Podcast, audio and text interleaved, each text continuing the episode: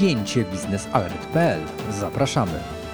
Witamy Państwa w kolejnym wydaniu spięcie biznesalert.pl. Bartłomiej Sawicki. Piotr Stępiński. Przygotowaliśmy krótkie omówienie mm, trzech tematów, jakie pojawiły się w kończącym się tygodniu na stronie portalu biznesalert.pl. E, są to oczywiście kolejny tydzień problem z dostawami ropy naftowej do Polski i innych krajów Europy Środkowo-Wschodniej w związku z jej zanieczyszczeniem, e, konferencja offshore, a także a także na sam koniec dyrektywa gazowa, która wczoraj weszła w życie. Rozpoczynamy od tematu ropy naftowej. E, na początku tego tygodnia miały rozpocząć się dostawy tego surowca do, z Białorusi do Polski i, i w następnych kolejnych dniach do innych krajów e, Europy Środkowo-Wschodniej, w tym także do Niemiec. Tak się jednak nie stało, e, ponieważ okazuje się, że firmy, które właściwie właściciele rafinerii czterech, do których ropa z ropociągu przyjaźń jest e, dostarczana. Mm, te, raf, te rafinerie nie doszły do porozumienia. Chodzi o dwie rafinerie w Polsce, w Płocku, w Gdańsku oraz dwie na terenie Niemiec. E, nie doszły do porozumienia, jeśli chodzi o rozdystrybuowanie e, tej zanieczyszczonej ropy. A wiadomo, jak nie, chodzi, jak nie wiadomo o co chodzi, to w ogóle chodzi o pieniądze i właśnie prawdopodobnie wszystko na to wskazuje. Mm, nie ma tego, e, nie ma rozpoczęcia przepływu ropy naftowej przez ropociąg e, przyjaźń, dlatego że strony nie doszły do porozumienia e, co do wartości tej ropy, mm, a właściwie tego, co miało być tą ropą, bo przez chlorki organiczne okazało się, że ta ropa po prostu się nie nadaje. I w czwartek miało miejsce spotkanie mm, dotyczące rozwiązania tego problemu w sprawie zanieczyszczonej ropy, podziału tego, e, tej zanieczyszczonej ropy do rafinerii, aby one mogły sobie z tą ropą e, poradzić, bo przypomnijmy, tej ropy się po prostu nie da wypompować e, z ropociągu, trzeba w jakiś sposób z nią sobie poradzić, ale że jeśli tak, to każda z tych czterech rafinerii powinna sprawiedliwie przyjąć ten wolumen, ale wszystko to wskazuje, że strona mm, firm y, rafinerii, które leżą w Niemczech. Mm, te firmy, między innymi tutaj chodzi o francuski e, Total, nie były skłonne co do e, przyjęcia tej ropy, bo nie uzgodniono ceny tej, mm, tego produktu, który miał przypominać ropę. Na pewno sprawa przez, e, przez nas będzie monitorowana. W tym tygodniu pojawiły się, pojawiło się kilka informacji kilka tekstów na ten temat, między innymi o możliwej dezinformacji ze strony Rosji, a także o tym, jak wygląda, a właściwie jak miało wyglądać to porozumienie między polskimi i niemieckimi rafineriami i dlaczego do niego e, nie doszło. Drugi temat, który przygotowaliśmy dla Państwa w dniu dzisiejszym, to dyrektywa gazowa. Wczoraj oficjalnie ten dokument wszedł w życie. Dlaczego jest on taki istotny? Jest to dokument, który stanowi wypełnienie pewnej luki prawnej, jeżeli chodzi o unijne prawodawstwo, który jednoznacznie określi, że gazociągi, zarówno te lądowe, jak i morskie, podlegają unijnym przepisom. A to też jest istotne z punktu widzenia gazociągu Nord Stream 2, a więc budowanego przez e, Rosjan rurociągu Podniemarza Bałtyckiego, który w jeszcze większym stopniu będzie uzależniał stary kontynent od dostaw e, gazu z kierunku wschodniego.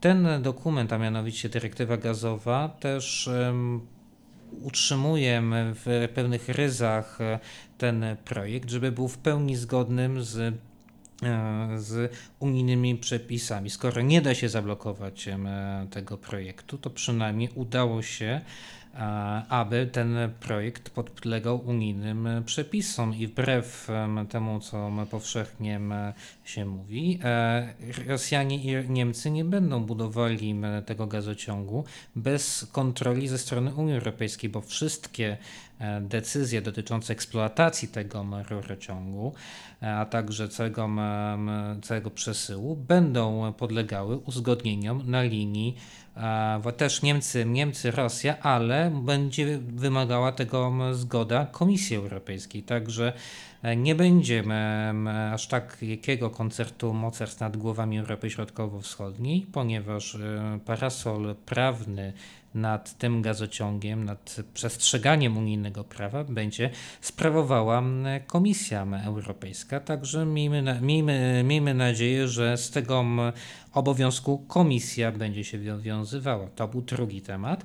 A w trzecim poruszymy dosyć, też istotną kwestię. Warszawa przez dwa dni stała się stolicą dyskusji o morskiej energetyce wiatrowej. Stolicą to może za dużo powiedziane, ale faktycznie przez dwa dni mieliśmy się o takich bardzo ciekawych dyskusji na temat rozwoju sektora morskich farm wiatrowych w Polsce. Mm, takich farm wiatrowych w Polsce jeszcze nie mamy. Pojawiają się e, w Europie Zachodniej. W ubiegłym roku już pojawiło się łącznie w sumie już 18 gigawatów mocy zainstalowanych w morskich farmach wiatrowych, głównie w Wielkiej Brytanii. W Polsce takie farmy wiatrowe mają się pojawić około w najbardziej korzystnym scenariuszu 2024-2025 e, roku. Czy tak e, będzie? No właśnie, o tym dyskutowali mm, paneliści na konferencji na Bałtyckim Forum Przemysłu Energetyki Morskiej. E, główne tematy to była legislacja, której wciąż nie ma. E, I pojawił się bardzo ciekawy mm, spośród kilku e, wątek, który mm, dotyczył tego, czy przed wyborami parlamentarnymi, jakie odbędą się mm, jesienią w Polsce, lepiej przygotować dużą, kompleksową ustawę, właściwie specustawę dla branży offshore, czy jednak przyjąć na szybko drobną nowelizację, wiedząc, że zapasem są wybory, E, I wiedząc, że ta nowela na pewno z racji, że to jest niewielka zmiana dotycząca właśnie morskich farm wiatrowych, wprowadzić na przykład jeśli chodzi o wygasające powoli koncesje, e, które zostały wydane kilka lat temu na morskie farmy wiatrowe, lepiej przyjąć taką nowelizację, czy jednak przyjąć już od razu duży akt prawny, ale ryzykując, że może ta ustawa nie, nie zostanie przyjęta przez parlament przed jesiennymi wyborami. Było kilka dyskusji, e, mm, między innymi ze strony polityków, natomiast wszyscy zgodzili się co do jednego. Po pierwsze, offshore to e, przyszłość polskiej energetyki, energetyki, patrząc na to, że to jest jedno z najbardziej niezawodnych źródeł dostarczania energii elektrycznej wśród odnawialnych źródeł e, energii. Mm, I druga sprawa, że potrzebna jest ustawa, która wesprze E, systemem wsparcia e, rodzący się sektor e, energetyki wiatrowej, bo samą konkurencyjnością nie rozrusza się tego sektora. Dlaczego się nie rozrusza? Ponieważ tych, tych projektów jest na wczesnym etapie zbyt mało, aby one mogły ze sobą konkurować. A więc te projekty, które mają powstać w 2024-2025 roku, one muszą mieć dedykowany system wsparcia. Jaki? To miałaby właśnie określać ustawa offshore, czy ona faktycznie powstanie e, do, y, przed wyborami, to czas pokaże.